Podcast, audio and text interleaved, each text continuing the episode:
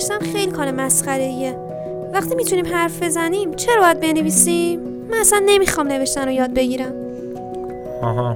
یعنی به نظر تو نوشتن به هیچ دردی نمی‌خوره؟ خب اگه یه جایی نتونیم حرف بزنیم می‌خوایم چیکار کنیم؟ الان که می‌تونم حرف بزنم. حرف می‌زنم دیگه. بیا اینجا. بیا اینجا. این چه وضع دیگه چرا انقدر بد نوشتی؟ یه جمله بچه یه جمله بچه وایسا ببینم. دفعه آخر دفعه آخر کجا اینجوری نوشتن؟ دفعه آخر بابا نظر تو چیه؟ چی؟ چی؟ آها بهش فکر می‌کنم.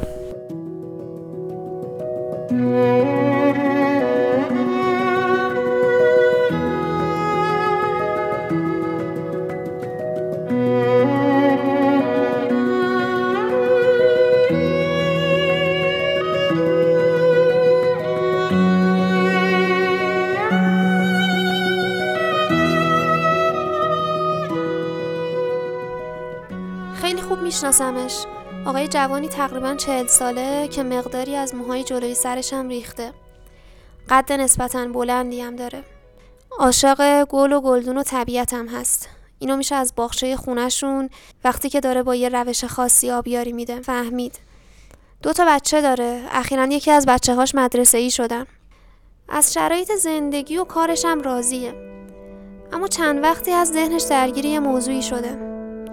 که این موضوع از یه انعکاس صدا تو ذهنش شروع شد.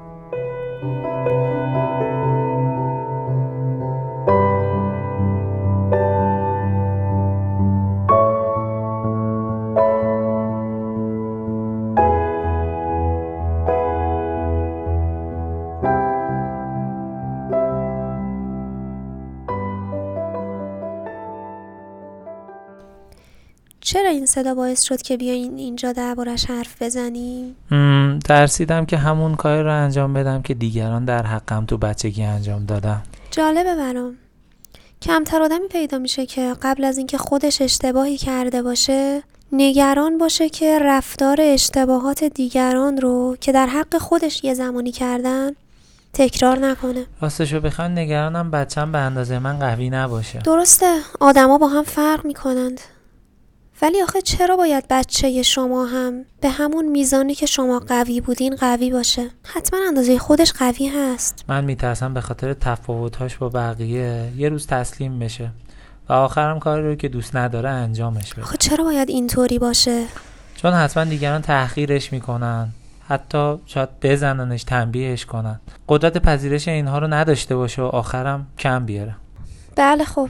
همه این چیزا تحملش برای هر آدمی سخته. آدمای ضعیف حتما بعد از شنیدن چهار تا تنبیه و تحقیر سرخورده میشن و ممکنه دیگه هیچ وقت سراغ انجام یه کار نرن که انجامش بدن. این فقط یه بخشی از نگرانی منه. من میترسم انقدر شخصیت قوی نداشته باشه که به جای اینکه بره دنبال استعدادهای توانایی های خودش همش به فکر این باشه که من فلان ایرادو دارم من باید چجوری خودم رو اصلاح کنم. و فقط یه آدم مطیعی بشه که هر کسی بهش گفت تو فلان ایرادو داری بره دنبالش که من آدم ضعیفی هستم و باید این مشکلم رو حل کنم و آدم خوبی بشم. خب مگه این همون چیزی نیست که پدر مادرها می‌خوان؟ این انتظار بیشتر پدر مادرها هست دیگه که بچه هاشون بعد از یه تشر و تنبیه به خودشون بیان و کارشون رو اصلاح کنن. این انتظار شما نیست به عنوان یه پدر؟ نه من این انتظار رو ندارم. نمی‌خوام چیزی که خودم از بچگی براش مبارزه کردم و سرش وایسادم تبدیل بشه به یه انتظار پدرونه. از بچگیتون با چی مبارزه کردید؟ با چیزی که بقیه می‌خواستن باشم ولی من توانایی ها و استعدادم چیزای دیگه ای بود. راهنمایی بودم. رفتم توی تیم کاراته استان. مقام آوردم. بابام خوشحال بود ازم. می‌برد منو میرسوند اونجا. هرچند به خاطر درس بدم هنوز ازم خیلی ناراحت بود. و یه وقتایی توی خونه جلوی بقیه یه چیزایی به هم می‌گفت. این ماجرا حتی توی دبیرستانم ادامه داشت. یه مشاور داشتیم حرفای خندهدار می‌زد به نظر من. می‌گفت برو کار آزاد بزن. دنبال درس دانشگاه نباش تو نمی‌تونی بری دانشگاه. البته خب حقم داشت. خب من نمره هم خیلی خوب نبود ولی درس رو خیلی خوب میفهمیدم. کوتاه نیومدم. مدرک لیسانس و فوق لیسانس هم رو گرفتم. یه جای خیلی خوبم الان استخدام شدم. الانم که دیگه یه کسب و کار شخصی برای خودم رو انداختم. می‌تونم حدس بزنم؟ حتی مثل باباهای دیگه که آینده بچه هاشون رو می‌بینن شما داری با خودتون مبارزه می‌کنی که هیچ چیزی از آینده بچت رو نبینیم در واقع می‌خواین که بهش اجازه بدید خودش آیندهش رو بسازه. این خیلی خوبه. حداقل شما به عنوان پدر دیگه هیچ خواسته ای ندارید که اگه بچهتون بهش نرسه ناراحتش باشید. ولی اون شاید خیلی متفاوت تر باشه و برای یادگیری ضروریات زندگیشم خیلی سرسخت باشه و نخواد که یاد بگیره. می‌خوای بهش بگی دیگه نوشتن رو یاد نگیره چون بهش علاقه نداره. نه نه نه. ممکنه خیلی چیزهای دیگه بهش علاقه نداشته باشه. ولی برای اینکه زندگی کنه و بتونه پیشرفت کنه بهش احتیاج داشته باشه و باید یادشون بگیره.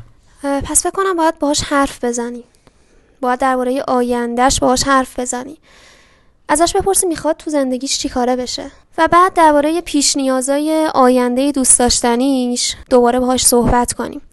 مثلا اگه می‌خواد خلبان بشه باید بتونه کتابای خلبانی رو بخونه. باید به خاطر کارش حتی یه وقتایی هم بنویسه. پس باید خوندن نوشتن رو یاد بگیره. درسته.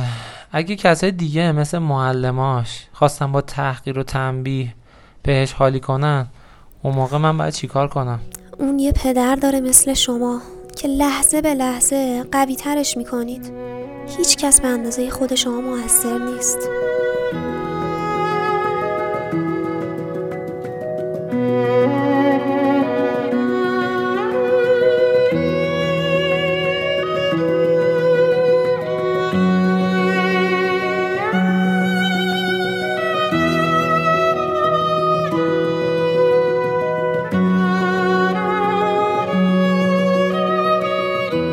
پادکستی رو که شنیدین اپیزود 13 هم از پادکست موج کودک بود با موضوع خاطرات یک پدر. بنده زهرا مرزانی هستم.